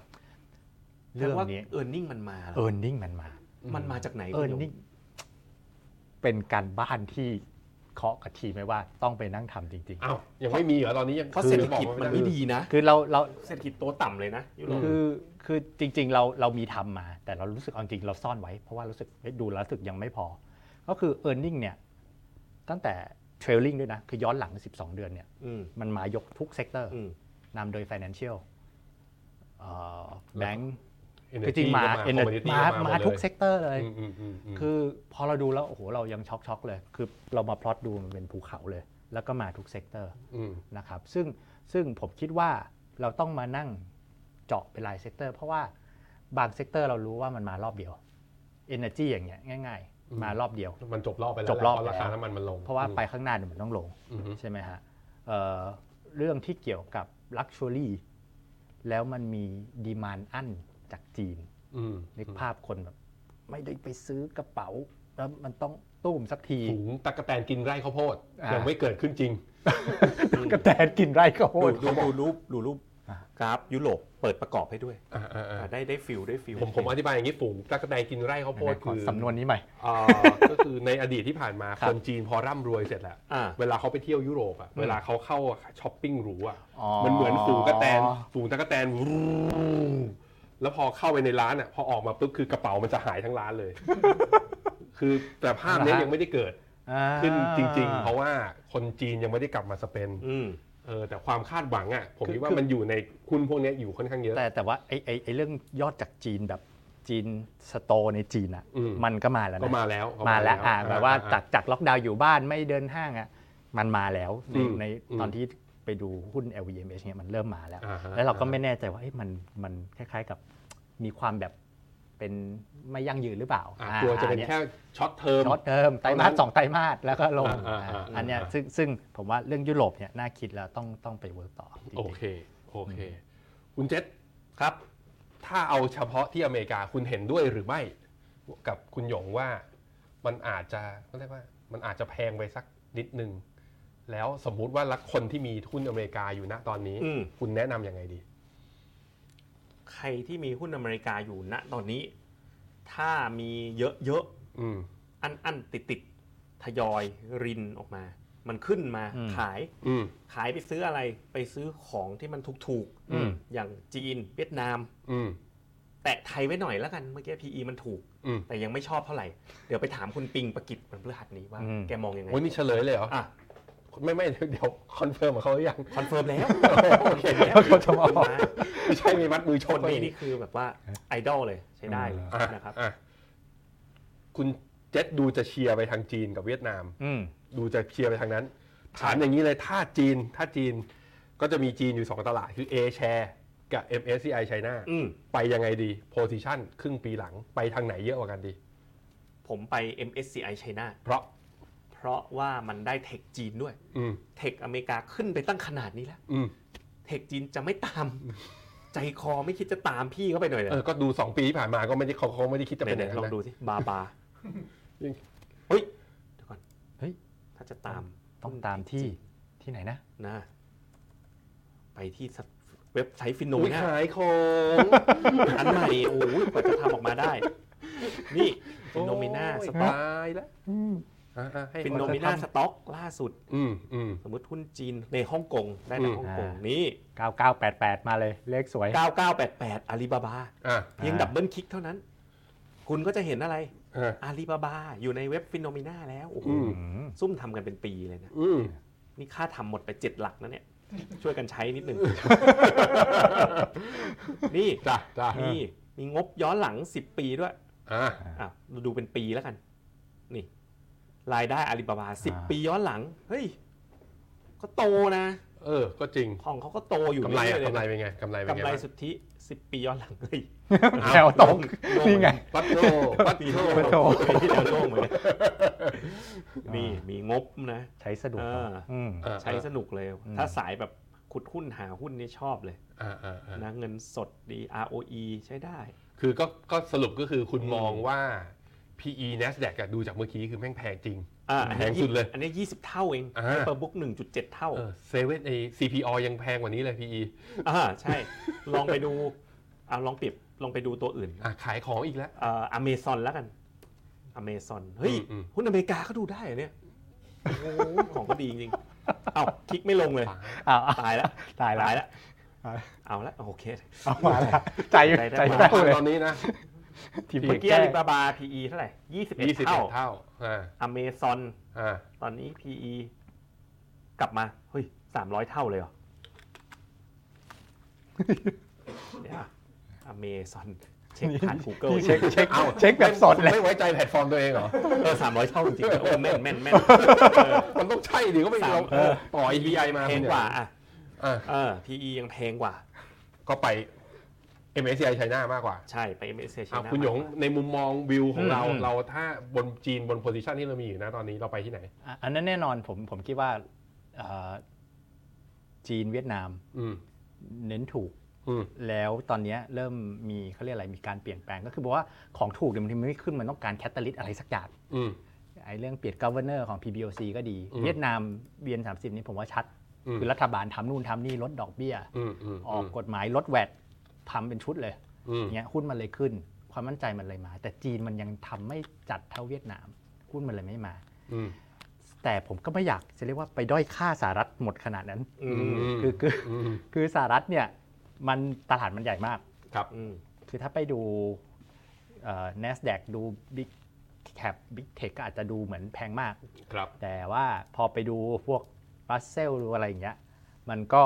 ถูกมากเช่นกัน มันก็ดูถูกเหมือนกัน มันก็ดูเหมือน recession นิดๆไปแล้ว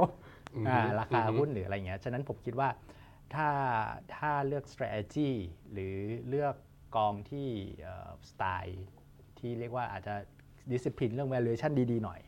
ก็ลงทุนได้ลงทุนได้อืมโอ้ยพูดอย่างนี้ก็ขายของเหมือนกันก็พูดออกมาเลยก็พูดชื่อกองออกมาเลยคุณน่ะผมก็นี่โอ้โหมองตาก็รู้ใจเออไม่ได้ตั้งใจแต่ผมว่าคืออย่างยกกองอย่าง AF Moat อ่า ที่ลงในสหรัฐอ่าฮะเพราะว่ากองเนี้ยคือคือเราตามนะคือมันมีความพิเศษนิดหนึ่งยังไงมันมีครับความแบบกึ่งควอนต์กึ่งฟันดัมเ n นทัลมาเจอกันอืมอืมใช่ไหมมันมีความจะบอกว่าเป็น smart beta ใช้แต่ quant เป็นตัวเลขแต่ก็ไม่ก็ไม่ใช่ใช่ มี analyst มาดูว่าเอ้ยอ่า Moat ปราการของบริษัทดีไหมทำ valuation แต่มันเดินตามเป็นขั้นตอนเป๊ะอืมๆแล้วปรากฏผมก็ follow มา ก็เห็นว่าเอาจริงไปดูราคา Moat เนี่ยตอนนี้ทะลุ high ไปแล้ว อืมแล้วตัวกองก็มีอัลฟาด้วยมี alpha ดีกว่า S&P 500 ดีกว่า S&P 500 ซึ่งเอาตรงนะอ่า beat S&P 500 แบบระยะยาวเนี่ย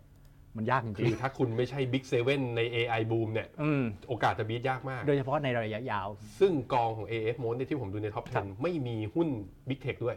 ไม่มีไม่มีด้วยไม่มีแล้วแล้วยังบวกได้อีกนี่อืมอืมแสดงอืมครับอืมอืมอะโอเค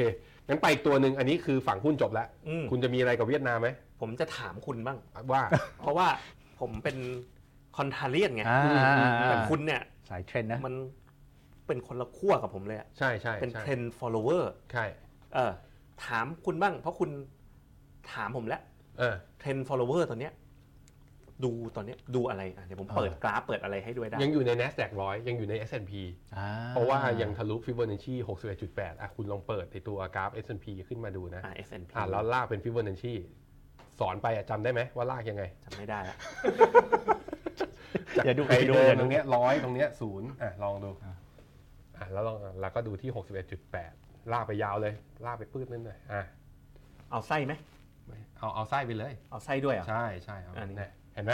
ทะลุ61.8 มาตั้งแต่ตอนเดือนที่แล้วแล้วเห็นไหมตรงโซนสีแดงอะอ่าอืมผ่านขึ้นมาแล้วโซนเนี้ยในปกติแล้วก็คือว่าถ้าผ่านขึ้นมาแปลว่าเป็นขาขึ้น อ่า เพราะฉะนั้นมันผ่านขึ้นมาแล้วก็อยู่ที่นี่ไปก่อน ส่วนตลาดอื่นๆที่คุณมองอย่างอะคุณย้อนกลับไปดูที่จีนจีนเอา MSCI ได้ไหม อ่าได้ได้เอา M M ชัยก็ได้ M ชัย M ชัยมาเลยเออ อ่า M ชัยเนี่ยสำหรับผมนะเอาคือมันจะไปก็ได้ เอาเส้น 200 วันให้รอดกันไหมอ๋อ ใช่ไหมอ่า ไปผ่านตรงนั้นก่อนอ๋ออ่า คือ ถ้าซื้อเรื่องถูกแล้วเชื่อว่า 200 วันยังไงวันหนึ่งวันใดวันหนึ่งผ่านอะตรงนี้ก็ได้ของถูกไงแต่ถ้าเราเป็นสาย 10 following ก็ต้องรอให้มันผ่านก่อน อ่าเงินคือเงินเรามีค่าแล้วเราเป็นเงินร้อน คือ แล้วแล้วถ้าแล้วถ้าอย่างญี่ปุ่นอินเดียล่ะโอ้สายเทรนอินเดีย following อินเดีย เป็นยังไง เพราะว่าญี่ปุ่นกับอินเดียเนี่ยมันเป็นเคสแบบว่าทะลุใช่ไหมอืมใช่เอใช่อใช่มันเป็นใช่แบบว่าทะลุบ้างอะอืมอืมอืมอืมมันมี high เก่าที่ทำไว้แต่ปางก่อนเหมือนกันอ่า กับญี่ปุ่นอินเดียอินเดียญี่ปุ่นเนี่ยคือญี่ปุ่นเนี่ยเนื่องจากที่ผมบอกว่าผมไป S&P 500 เพราะว่ามันห่างจากแนวต้านที่เพิ่งทะลุขึ้นมาฟิโบนัชชี61.8อะเพิ่งจะผ่านขึ้นมา อ๋อเพราะมันใกล้กับจุดซื้อ แต่ส่วนไอ้นิเคอีเนี่ยอะไปที่นิเคอีก่อนนะ นิเคอิมันเลยจุดซื้อไอ้ตอนที่มันทะลุ high ขึ้นไปอะมันเลยไปไกลแล้ว แล้วเอาตรงๆคืออะไอ้ไอ้ไอ้ไฮของลูกเดิมตรงเนี้ยคุณล่างนี้ดิอย่างตรงเนี้ยทะลุขึ้นไปแล้ว ตรงนี้ก็ทะลุขึ้นไปแล้ว อ่า แล้วผมไปขายตรงเนี้ย ผมขายตรงนี้ อ่าขายไปแล้วด้วย ผมขายไปแล้วผมผมเพราะผมอะไปมองที่มุมของบริบทของเศรษฐกิจอ่า แล้วคิดว่ามันไม่มีโกรธอืมอืม คือไปเอาไบแอสอืมเรื่องนี้มา อืม แต่สัญญาณทางเทคนิคมันไม่ได้บอกว่าจะลงนะอืมนั้นณจุดเนี้ยผมไม่เอาญี่ปุ่น เพราะตรงนี้มันไม่มีจุดมันมันไม่มีสัญญาณซื้อได้ทั้งสิ้น แล้วยุโรปล่ะ ผมว่าไปนี่ตอนเนี้ยอินเดียก่อนดิเมื่อกี้คุณถาอ่ามผมอินเดียอินเดียอะอินเดียเนี่ยมันเพิ่ง break all time high Sensex Sensex สัปดาห์ที่แล้วผมก็นั่งคุยกับคุณหยงกับคุณพีทตื่นเต้นกันใหญ่ อ่า upside ข้างบนมีอีก 13%นะ ไปได้อีกนะ ใช้อะไรฟิโบนัชชีใช้ Fibonacci extension ใช่ใช่อ่ามีมีอีกมีอีก13%เราเพิ่งมาแนะนำกันเมื่ออาทิตย์ก่อนนี้เองอืมอือืมมอืมอินเดียผมก็ยังรู้สึกชอบมากกว่าญี่ปุ่น ใช่เพราะรู้สึกใช่ญี่ปุ่นพี่เขาไปไกลแล้ว แต่ว่าต้องระวังว่าถ้านับเป็น wave อะเหมือนอินเดียเนี่ย wave ขาเนี่ยคือคลื่นลูกที่5แล้วสุดท้ายยุโรปล่ะอืมยุโรปเนี่ยกำลังจะเบรกเนี่ย มันจ่อแล้วเนี่ยจ่อถ้าเป็นข้ไว้สาย10 following ก็มันยังไม่เบรกไงไม่เบรกก็รอก่อนดิเขารออ๋อเป็นผมผมเอาแล้วเนี่ยเพราะว่าญี่ปุ่นก็เบรกไปแล้วเออเออเออเมริกาก็ฟื้นแล้วเอออินเดียก็เบรกแล้วอืมดูแล้วยุโรปมันก็น่าจะเบรกไหมไม่แน่นะ เพราะว่าอ่าล่าสุดกองทัพไม่ใช่กองกองกำลังกองวากเนอร์อ่าแวกเนอร์แวกเนอร์อ่าไปอยู่ที่เบลารุส คุณไปดูแผนที่เบลารุสอยู่มันอยู่ใกล้เคียบมากกว่านะอ๋ออ๋อ สรุปวากเนอร์เนี่ยมัเป็นนเป็นเนียน เกมเป็นเกมรับของลเกงมทางหรือเปล่า เอออ๋อระวังนะ โอเค ระวังนะ อืม เออ ผมก็เลยว่า ขอรอดูก่อน ทางฝั่งยุโรป อืม แล้วท่านผู้ชมล่ะ ไปไหน ระระหว่างสไตล์คุณแบงค์กับคุณเจษเนี่ย อืมเทรน following อ่า กับคอนทาเลียนเนี่ยอืม เอออ่าชอบสไตล์ไหนมากกว่ากันเออเอออืมอืมครับ อืมเออสองสไตล์นี้ชัดเจน อ่าแย้งว่ากัมันดี มันแทเถียงกันได้ทุกวันเออใช่ใช่ทำไมเราไม่เถียงกันอย่างนี้มาทำเราทำเป็นอยู่ฝ่ายเดียวกันมา7-8ปีเนอะเออใช่ใช่ทั้งทั้งๆที่เราอยู่คนละอะเราเถียงกันคือข้างหลังข้างหลังจอแล้วเราเถียงกันตเถียงลกัอนดตลอด investment มันต้องเปิดมุมมองมันเป็นอย่างนี้แหละอ่าแต่วันนี้เราคือเอาให้เถียงกันเลยเราเราเราเนี่ยเราเปิดให้นักลงทุนเห็นว่ามันมุมมองมันแตกต่างกันได้ คือเราทะเลาะกันได้แต่เราห้ามต่อยกันเพราะว่าต่อยกันเดี๋ยวเดี๋ยวความสัมพันธ์มันจะร้าวฉาน เดี๋ยวคนดูก็เอาความรู้ทั้งสองด้านเนี่ยไปประยุกต์ใช้ไงใช่ใช่ใช่ใช่อะคุณดูพิมพ์กันเข้ามาหน่อย คุณมองยังไงกับตลาด คุณเป็นสายเทรนเอาเอาเอาตัวคุณเองก่อน เป็นเทรน follower หรือว่าเป็น contrarian อ่าหรือถ้าเป็นภาษาชาวบ้านนะเทรน follower ก็คือชาวไร่ไล่ไง ส่วน contrarian ไล่ตามคนไล่ตามชาวเท่ไหร่สวนชาวสวนเป็นสายสวนอะเป็นเป็นชาวไร่หรือชาวสวนอะโอเคเราจบที่ตลาดหุ้นหรือไปจะเป็นชาวนา long term growth เออชาวนาตามไปเรื่อยๆไปตามไปหวานเมล็ดแบบคุณปลูกแบบไปได้อ่าชาวนาฟังดูจนสุดไม่ชาวไร่ชาวสวนก็ไม่ได้ต่างกันอะเราไปอีกสินทรัพย์ประเภทหนึ่งครับ ที่เรา call มาตั้งแต่ต้นปีครับมาพร้อมกับการที่เราเชื่อว่าตัวดอกเบี้ยน่าจะพีค เงินเฟ้อก็น่าจะอยู่ในขาลง แต่ว่าเรายังไม่เห็นดอกผลของมันนั่นก็คือตราสารหนี้อืมซึ่งตอนนี้ในกองทุนที่เราคอกันไปนะเป็นประเภทกองทุนตราสารหนี้เนี่ยก็ถือว่ามีสัดส่วนเยอะอยู่ในฟิโนเมนาในอืมภาพรวมด้วย ตอนนี้เรามีมุมมองยังไงกับตราสารหนี้บ้างครับคุณหยกครับตราสารหนี้สำหรับครึ่งปีหลังเนี้ยก็ยังเหมือนเดิมคือหมายถึงว่าเรายังมีมุมมองที่เป็นบวก คือผมคิดว่าไอ้เรื่องความกังวลว่า recession ไม่ recession เนี่ยอืมเอ่อมัน มันก็ถกเถียงกันได้ว่าจะโรไม่โร แต่เรื่องเงินเฟ้อลงเนี่ย ผมคิดว่ามันชัดละอืมอืมไม่มีไม่มีใครมาเถียงว่าเงินเฟ้อจะไม่ลงแต่ว่าลงช้าลงเร็วนะครับฉะนั้นเอ่อความกังวลต่อตราสารหนี้เนี่ยเอ่อจะ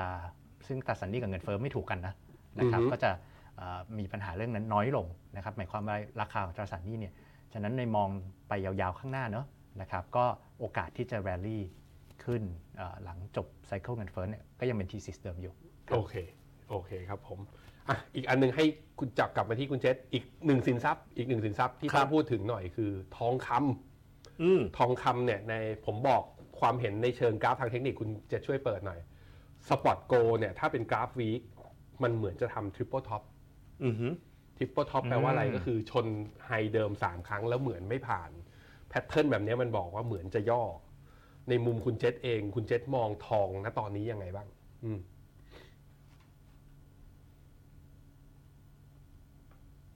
ดูเครียดขึ้นมาทันที พอทองแล้วเนี่ยนะเออเออจะชาวไร่ชาวสวนมันดูยากจังเลย ใช่ใช่ที่จังหวะใช่ตอนนี้เนาะอืมอืมอืมถ้าดูนะผมก็เห็นเหมือนคุณนะคือถ้าเป็นผมผมดู มันไม่ใช่ที่จะให้สวนตอนเนี้ยอืมันก็ขึ้นมาเยอะแล้วนะเนี่ยดูในรูปทองสามสี่ปีที่ผ่านมาแล้วภาพ triple top นี่มันมันชัดมากเลยนะเห็นค่อนข้างชัด อืมอือืมมอืมแล้วไม่ถ้าดื้อไม่ดื้อแล้วถ้ามองในเหตุผลในมุมเหตุผลถ้ามองในหรือมุมของแบบพื้นฐานนะ ผมคิดว่าทองมีโอกาสขึ้นได้อยู่ เพราะว่ามีเรื่องอะไรบ้าง ภาพที่กำลังเกิดขึ้นคือค่าเงินดอลลาร์ผมเชื่อว่าน่าจะอ่อนค่าได้บ้างนะอืม หลังจากนี้ไปเพราะว่าดอลลาร์หยุดขึ้นดอกเบี้ย แต่ยุโรปยังขึ้นดอกเบี้ยอยู่ อืมเพราะฉะนั้นค่าเงินยูโรก็จะแข็งค่าเมื่อเทียบกับดอลลาร์ อืมเมื่อค่าเงินยูโรแข็งค่าเมื่อเทียบกับดอลลาร์มันอยู่ในตะกร้าเงินดอลลาร์ตั้ง 40เอ่อ40 กว่าเปอร์เซ็นต์ อืมเพราะฉะนั้นดอลลาร์อาจจะอ่อนได้หน่อย ถ้าดอลลาร์อ่อนเนี่ยเงินจะไหลเข้าภูมิภาค emerging market ก็คืออันนี้สงส์เนี่ยจะได้หมดเลยนะ ทั้งจีนเวียดนามแล้วก็ไทยถ้าไม่เจอ scenario ทางการเมืองหรอกกรณีที่3นะอืมอืมใครที่ดูถามว่ากรณีที่3คืออะไรให้เดี๋ยวตอนจบไลฟ์อะกลับไปดูตอนต้น เรามี3 scenario เนาะเออเอออ่าเออก็เพราะฉะนั้น emerging market น่าจะมา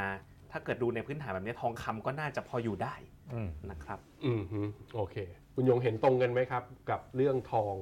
ว่าโอกาสระยะสั้นอาจจะมีการ ไม่ว่าโดนกดจาก pattern พวกนี้ หรือว่ามีมุมมองปัจจัยอื่นๆเกี่ยวข้องไหมผมว่าปัจจัยระยะสั้นนอกจาก pattern triple top เนี่ยอือฮึซึ่งมันก็เห็นตามตากันอยู่ก็คือเรื่องของการที่เราที่บอกว่าเราเริ่มมองว่า US recession โอกาสมันน้อยลงหรือเลื่อนไปข้างหน้าด้วยซ้ำอือฮึนะครับฉะนั้นผมคิดว่าความต้องการเพื่อ hedging port เนี่ยของทองเนี่ยราคามันก็สะท้อนเหมือนกัน มันก็ป้อแป้ลงมาอืมแต่ผมคิดว่ามันอยู่ที่ time frame ที่เราคุยกันอือฮึสมมติว่า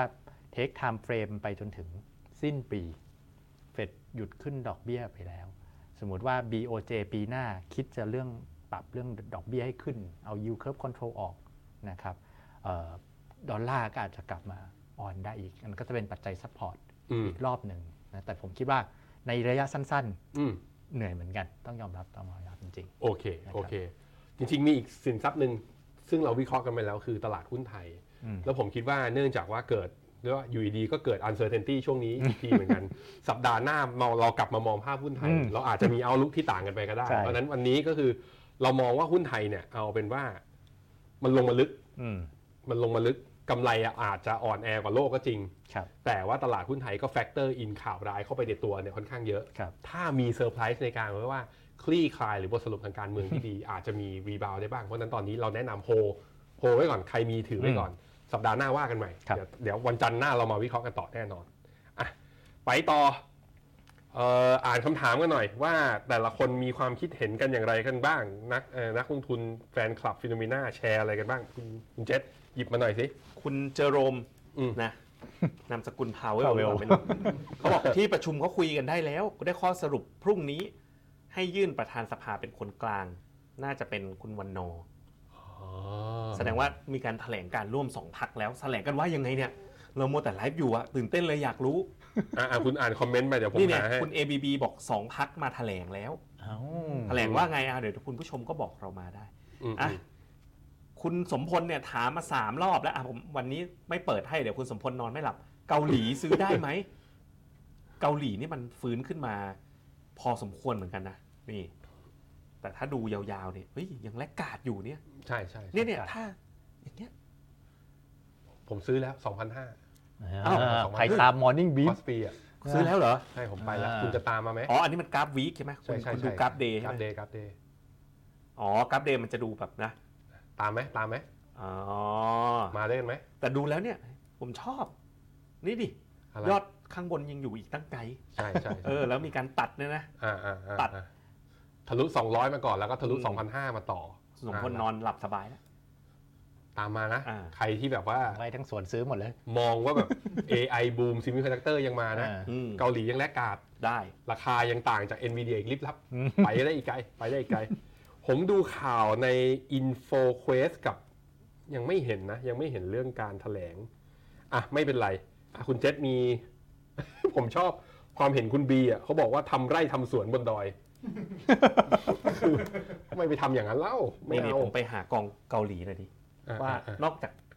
ผมจำได้อยู่กองเดียวนะ อะ SCB KEQ KEQTG อืมอืมแต่ทีเนี้ยมันจะดูเป็นแบบอะไรนะ มันมีกองอื่นด้วยไหมนะ ประเภทกองทุนรวมดูสิกองทุนหุ้น อ๋อ มันไม่ได้แยกหุ้นเกาหลีอะ มันก็จะเป็นหุ้นตลาดเกิดใหม่เลย อืมเอเชีย X Japan ไปเลย อืมก็กองนี้แหละ SCB KEQTG อ๋อมี principal KEQ อีกกองหนึ่งเนอะอืมอ่าอะผมลองเอาเขามาเทียบกันดูสิ เปรียบเทียบกองทุน อุ้ย แทบจะเท่ากันเลยสองกอง ครับ ก็เกาหลีได้นะคุณสมพล โอเค อะ ต่อ อะ คุณ พัทราธรหุ้นไทย sector ไหนน่าช้อนสุด ในมุมมองคุณหยงกันอืม ผมว่าต้องแบบ ผมก็ยังแบบหลังเลือกตั้งนะอืมสมมติว่าเอาแบบ scenario หนึ่งสองแล้วกัน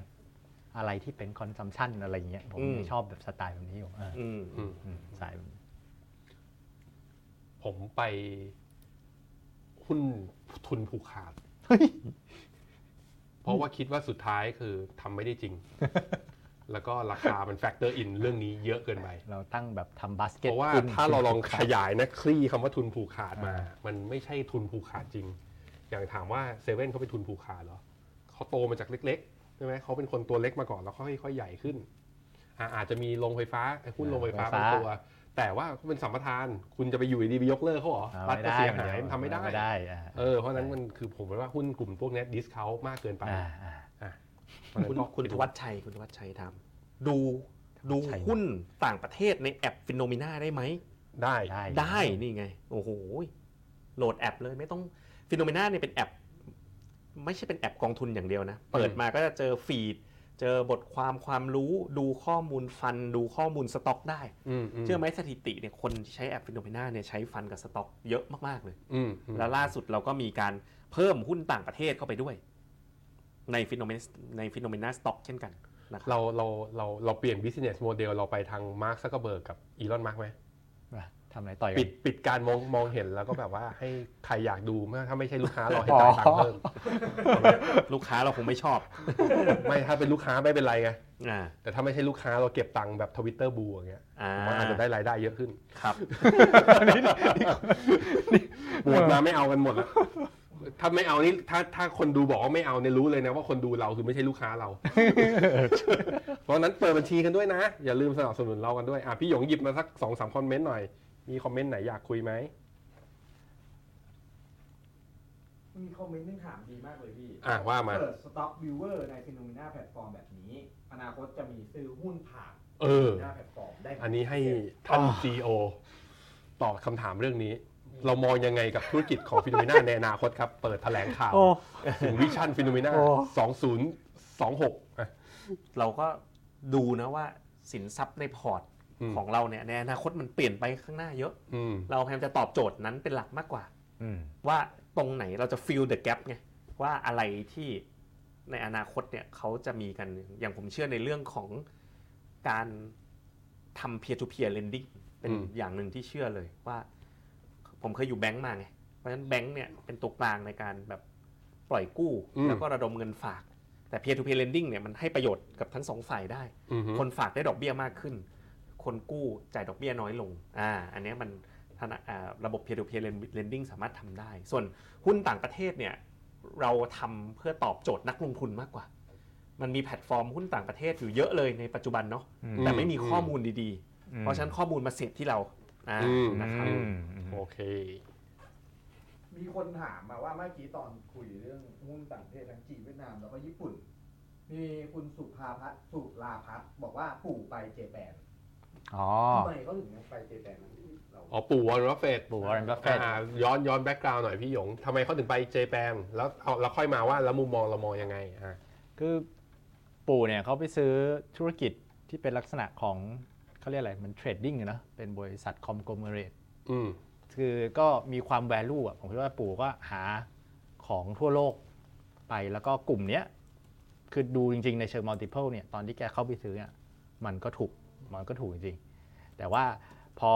จริงๆ ต้องบอกว่าญี่ปุ่นก็เป็นเพราะว่าปู่ไปซื้อด้วยแหละ เรียกเรียกว่าพอปู่ทำอะไรนะ คนทั้งโลกก็ตาม แล้วก็หุ้นที่ผมคิดว่าเราเราทำการบ้านมาลองดูเนี่ย year to date ที่ขึ้นมาเยอะที่สุดก็คือกลุ่มนี้แหละ กลุ่มที่ปู่ไปซื้อนะครับ แต่จริงๆญี่ปุ่นก็ขึ้นมายกแผงกันนะ แต่ว่าเอ่อก็ผมก็มันก็มีมีทั้งในเชิงที่คุณปู่มองเห็น value ด้วย แล้วมันก็มีแรงผสมกับแฟนคลับตามไปซื้อด้วยอืมนะครับ อืมอีกคำถามหนึ่งครับพี่แบงค์บนจอเลยครับพี่ครับ เขาเขาถามมา ถ้ามีกองทุนเทคตอนนี้บวกอยู่ 3%เป็น RMF IMF ควรสับเปลี่ยนหรือ take profit ไหม ถือยาวไปเลย IMF เออเออ ผมไม่เคยขายอัไม่นเคนี้ยผมทำอะไรก็ไม่เคยล ทำอะไรเหมือนกันเออ สารภาพอืมอืมอืม ใช่ SSF เห็นด้วยเห็นด้วย แต่ว่าถ้าถ้าจะให้ดีเวลาบอกมาเนี่ย บอกชื่อกองมาหน่อยก็ได้ อืม นะว่ามันเป็นเทคประเภทไหนเราจะได้ช่วยดูนะครับอะเรื่องประธานสภา ตอนแรกกับพักร่วมเขาจะแถลงกันร่วม 8 พัก แต่ว่าพออ่าคุณทิมพิธาแจ้งไปยังอีก 6 พัก ว่าขอเป็นการตกลงกันระหว่าง 2 พักคือก้าวไกลกับเพื่อไทย แล้วก็แถลงกันตอนทุ่มหนึ่งผลออกมาแล้วก็อย่างที่ทุกคนทราบก็คืออมเมื่อกี้ที่คอมเมนต์มาก็คือ ทั้งเพื่อไทยและก้าวไกลเสนอให้นายวันมูฮัมหมัดนออ่านอมาทาเนี่ยเป็นประธานสภา อืม โดยก้าวไกลเป็นรองประธานสภาคนที่หนึ่ง และเพื่อไทยเป็นรองประธานสภาคนที่สองอืมโดยทั้งสองเนี่ยสนับสนุนและโหวตว่าจะไปสนับสนุนคุณพิธาให้โหวตเป็นนายกต่อไปอืมจบแค่นี้จบแถลงแค่นี้โอเคโอเค ดีครับอืมแต่เหลี่ยมนะเหลี่ยมเยอะกันจริงแต่ทำไมแต่ทำไมแปดแล้วเหลือสองทำไมไม่แสดงว่ามติเห็นอาจจะไม่ตรงกันๆไม่ผมว่ามันต้องคุยกันเยอะแหละ เพราะว่ามันเหลี่ยมไงมันเหลี่ยมกันอะ ชิงเหลี่ยมกันอยู่เอออ่าอ่าอ่าโอเคอะตามนั้น มีคนเขาถามมาแล้วเขาก็ขอบคุณแล้วด้วยเราจะตอบเขาได้ไหมอะพี่ครับเขาถามมีกองทุนไหนถือ VMRXX บ้างครับ หรือถ้าอยากซื้อกองทุนตลาดเงินต่างประเทศซื้อยังไงได้บ้าง VM อ๋อ เป็นมันนี่มาเก็ตฟันต่างประเทศไม่มีนะ อืมอืมเท่าที่ทราบไม่ยังไม่มีนะครับครับผม MEGA10 น่าสนไหมครับตอนนี้ อย่างที่บอก MEGA10 ปีเนี้ยผมซื้อเป็น RMF บวก SSF 40เปอร์เซ็นต์อะแล้วก็ถือยาวคุณเปิดให้เขาดูหน่อย คุณเปิดให้เขาดูหน่อยๆ MEGA10 ต้องซื้อที่ไหนนะ จะซื้อกอง MEGA10 ต้องซื้อที่ไหน ผมเหนื่อยมากเลยคุณแบงค์ผมจะ search หุ้น search กองทุน search ราคาทองคำ search อะไรมันก็เจอ FINNOMENA อยู่บนสุดเลยเนี่ยอืมกลายเป็นเหนื่อยไปเลโอ้ยเหนื่อยมาก NAV เหนื่อยเหนื่อยจะอวดว่างั้นเหเลนื่อยยจะอวด14บาทอะ14บาทแล้ว40เปอร์เซ็นต์40เปอร์เซ็นต์เพราะฉะนั้นต้องคิดดูดูนิดพอร์ตนึงการลงทุนนะ top 5 Meta Microsoft Alphabet อืม JP Morgan Amazon คือถือถือสิคือตัว ถ้าคุณอยู่ในตลาดมายาวพอ การบวก 40%ใน 6 เดือน ค่อนข้างผิดปกติบอกตรงๆเยอะมากเยอะมากมันเยอะเกินไป อืม แต่ถ้าคุณอยู่ในตลาดมายาวมากๆ แล้ว believe ใน AI มากๆ คุณก็รู้สึกว่าไม่พอฉันจะถือต่ออืมมันอยู่ที่เรารู้ในมุมไหน แต่ว่าในแง่ของการบริหารความเสี่ยงผมก็เริ่มเริ่มเห็นด้วยกับคล้ายๆกับคุณเจษว่ามีกำไรก็เก็บไว้บ้างใช่นะครับแล้วก็รอรอบย่อแล้วค่อยสะสมเข้าไปใหม่ก็ได้ แต่ที่แน่นอนที่สุดอะที่เป็นความจริงก็คือ ถ้าใช้ฟิน cashback เนี่ยเป็นส่วนลดค่าธรรมเนียมอืมซื้อกองทุนได้โอ้ยอีกนี่ก็ขายได้ทุก moment ครับแล้วครับผมล่าสุดเนี่ย เอ่อเขาต่อต่อโปรโมชั่นอืมอืมอ่าอะเออพยายามจะหาช่วงขายแล้วเปิดหน้าจอเลยช่วงขายมาช่วงท้ายช่วงท้ายขอนิดไปนึงละนะไปละอืมอ่ามีขยายโปรโมชั่นไปอีกเดือนทั้งเดือนเลย เดือนที่ผ่านมาก็แลกกันเยอะ แล้วดูทรงเนี่ยวันเนี้ยผมเพิ่งเปิดเมื่อกี้นี่เลยยิ้มเลยเนี่ยผมบอกแล้วว่าฟ้าเปิดแล้ว วันนี้นักลงทุน FINNOMENA net buy สุทธิในแพลตฟอร์มประมาณ 60 ล้านบาทอืมเริ่มมาแล้วคึกคักกันมาแล้วนำมาโดย กองจีนนำมาโดยกองจีน ไม่ได้ดูเป็นไม่รู้องนะแต่เข้าเข้าทุก segment เลยอืม เออเริ่มคึกคักแล้วแล้วก็เราก็เลยขยายเวลาอ๋ออืมเพราะเดือนนี้น่าจะแบบคึกคักกันขยายฟินเวลานี่ยังไงนะอ่าวิธีการใช้กลไกต้องทำยังไง ก็เราที่เราซื้อกองทุนที่ผ่านมาก็จะมีฟินอยู่ ซึ่งผมเนี่ยก็มีมีฟินส่วนตัวก็มีอยู่หลายร้อยฟินเหมือนกันอะเวลาจะเวลาจะได้นี่ก็คือว่าคุณซื้อไปก่อน ซื้อทุก 5,000 บาท พอ ซื้อไปแล้วเนี่ยพอ NAV allot ไปแล้ว อ่ามั มันจะมีปุ่มฟินที่ให้อยู่กดรับข้างฟินๆคุณกดเข้าไปปุ๊บแล้วไปกดรับ ฟินใช่ก็จะเข้าไปใน wallet ของเราใช่ อะแล้ววิธีการใช้ เวลาใช้เนี่ยพอซื้อกองทุนเสร็จปุ๊บจะบอกเลย คุณจะใช้ฟินในการแลกส่วนลดกองทุนไหมโอเค ซึ่งอย่างที่ล่าล่าสุดเนี่ยภรรยาผม burn หมดเลย หลายร้อยฟินได้ไปพันกว่าบาท อ่า ก็คือเขาพอใจอะ burn หมดเลยอ่า ที่ผมก็บอกจะรอทำไม บอกทีหลังไม่ต้องมา กดกาชา random box อะไรไม่ต้องนะทีหลังขอใช้อันนี้อะไรนะอันนี้ถูกจริตนะโอเคครับ ซึ่งก็เราขยายระยะเวลาตั้งแต่วันนี้เป็นต้นไปจนถึงสิ้นเดือนกรกฎานะครับครับ อะคุณหยงเรามีอีเวนต์อะไรข้างหน้าที่จะประชาสัมพันธ์ไหมครับ อะก็วันอังคารที่ 11 นะครับ ก็มีครับผมกูรูพอร์ตนะสัมมนาออนไลน์นะครับ พิเศษกับกูรูพอร์ตของเรามีหลายกูรูเนาะรอบนี้เรายกนะครับ คุณอั้นวิธานขึ้นมานะครับ ของ BottomLiner นะอ่า performance ดี performance ดี แล้วก็ผมดูเนี่ยพอร์ตเขาเนี่ยตอนนั้นเนี่ยเขาเข้าไป semiconด้วยเหตุผลเรื่อง AI ค่อนข้างเออร์ลีผู้มาก่อนการผู้มาก่อนการนิดนึงอืมอืมเราก็เลยบอกว่าเฮ้ยงั้นชวนผู้มาก่อนการ มาพูดให้นักเห็นลงทุนอะไรฟังเห็นเห็นอะอะไรไรไม่ไม่ได้ชวนให้ follow by แต่ว่าอ่าได้เห็นลอจิกและให้วิเห็ธีนลกาอรจิวิกเคราะห์ให้ขเหมืออนงเขาลอจิกนะครับอ่าฮะสุดท้ายโอเคครับสุดท้ายครับเจ็ด เซตอินเดอะซิตี้เออเสาร์อาทิตย์นี้ครับผม ไม่ใช่ที่ศูนย์ประชุมแห่งชาติเศรษฐกิจไปผิดนะไปผิดนะ ที่สามเออย่านมิดทาวน์ครับผมเปิดตัวครั้งแรกแบบ physical นะครับ อ่าไม่ได้จัด SET in the City มานานมากใช่ใช่แล้วใช่ก็เป็นครั้งแรกในเมืองไทยนะ การลงทุนด้วย Goals Navigator ที่ออกแบบโดย Franklin Templeton นะ แบบคำว่า success driven นะ มันคือการลงทุนเนี่ยที่เน้นความสำเร็จของเป้าหมาย จากการปรับพอร์ตตามสถานการณ์อืมอ่าผมเข้าใจแก่นมาแล้วอืมเพราะการปรับพอร์ตตามสถานการณ์ เป็นตัวผลักดันให้เป้าหมายคุณเนี่ยสำเร็จไม่ใช่